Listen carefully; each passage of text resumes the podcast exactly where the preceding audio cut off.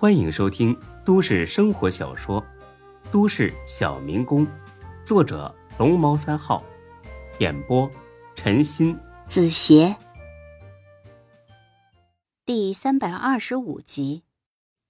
哼，不理你了。说罢进屋换好衣服，背着包出门了。孙志哈哈笑了一阵，趁着心情好，他决定啊，自己也出去溜达溜达。年纪轻轻的，总窝在家里也不是个事儿。趁着天气好，跑几步也不错。出了小区，他正沿着马路往前跑呢，有人就在后边吱吱吱的摁起了喇叭。神经病啊！老子又没在中间跑。回头一看，是沈金虎。哎，虎哥，这么巧啊！上车，上了车，到了一家茶馆。哎，虎哥。这几天不忙啊？沈金虎的脸色不是很好，似乎心里很是担忧。忙啊，忙得晕头转向。再忙也得注意身体啊。沈金虎笑了笑，露出一丝苦涩。你可能还不知道吧？富春江集团跟丁哥掐上了，昨晚暖水湾被人砸了，幸好金龙有事不在店里。否则的话，也得跟刘强一样去住院了。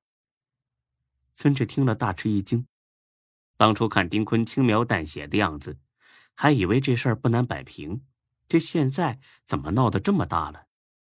暖水湾可是丁坤众多产业中规模较大的一个，又是沈金龙在看着，砸这个店，摆明了是要和丁坤撕破脸皮，死磕到底。胡哥。我一点都不知道，丁哥没跟我说呀，真是太抱歉了，这这都是我惹出来的麻烦。沈金虎摇了摇头，不是你，是大飞。不，当初是我要求大飞哥去帮忙的，和他没关系。我知道他是为了帮你才叫人去工地的，也知道你们把红叶骗出来打了一顿的事儿，但这件事儿，丁哥已经摆平了。没想到大飞这臭小子，又偷着带人去把红叶打了一顿，打断了两个肋骨。这下人家富春江集团不干了，非得让丁哥把大飞交出去。丁哥这人最重义气了，肯定不会交人，所以富春江集团就动手砸店。确定是他们砸的吗？确定。那些人说了，只要不把大飞交出去。这事儿就不算完。孙志听了，真是蛋疼。当初听大飞说迟早还要再做红叶，还以为他是说着玩的，没想到真去了，还是瞒着自己的。这一下子真的捅出篓子来了。无论如何，这件事还是因自己而起的，于公于私，他都不该袖手旁观。虎哥，我这就去找丁哥去。你别去了，他既然不告诉你，就是不想让你知道。那那我该怎么帮忙啊？沈金虎递过一根烟来，自己也点上一根。坦白说吧，以我们坤沙集团的实力，并不怕和富春江集团硬碰硬。但你也知道，丁哥现在全部的精力都放在了天龙地产上，根本无暇再顾及其他了。如果这个时候两家开战，我们前景并不乐观，所以暂时的避让是最明智的选择。虎哥，你就直说吧，需要我做什么？我知道你和富春江集团的夏林认识，我想请你去跟他解释解释，尽快的摆平这件事。虎哥，我跟你说实话，我确实是认识夏林。但是算不上有交情，我很愿意跑这一趟，但是结果如何，我不敢说。没事的，行不行的，总得试试才知道。那行，我现在就联系他。好。拨通了夏林的电话，只响了两声就接通了。你好，小孙。夏林的声音还是这么优雅。哎，喂，你好，阿姨，打搅您了，好久不见。您一切都挺好的吧？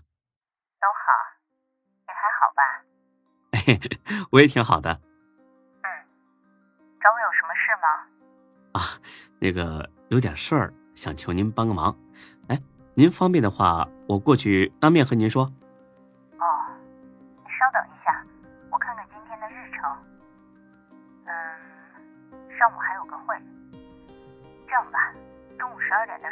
到上次吃饭的那个会所找我，咱们边吃边聊。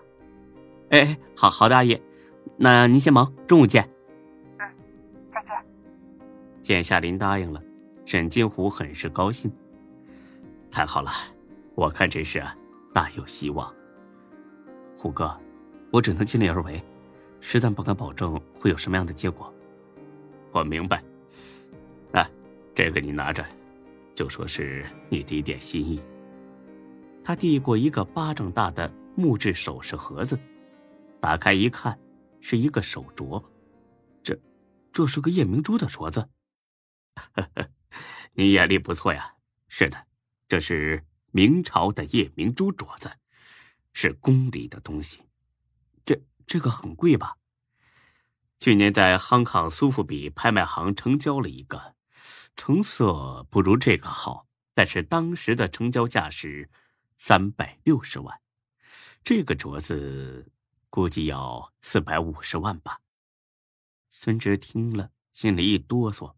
四百五十万，这对绝大多数人来说都是一笔巨款。这么多钱就买个镯子，那都能买套别墅了。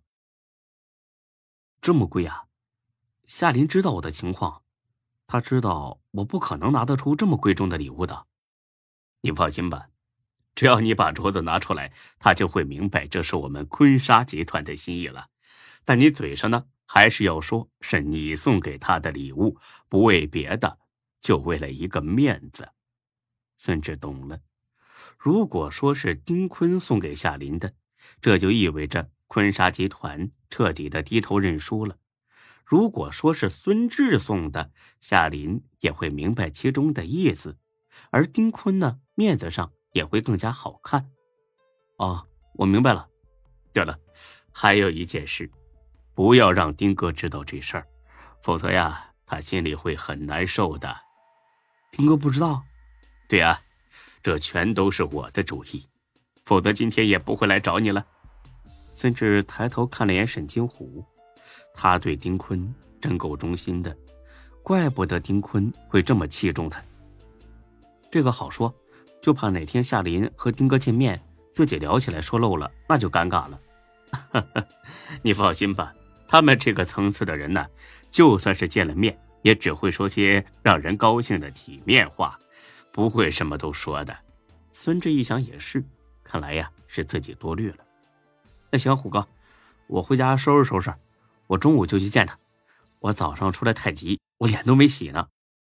沈金虎爽朗的笑了。哈哈，年少轻狂的幸福时光嘛，回去吧，我等你消息啊。本集播讲完毕，谢谢您的收听，欢迎关注主播更多作品。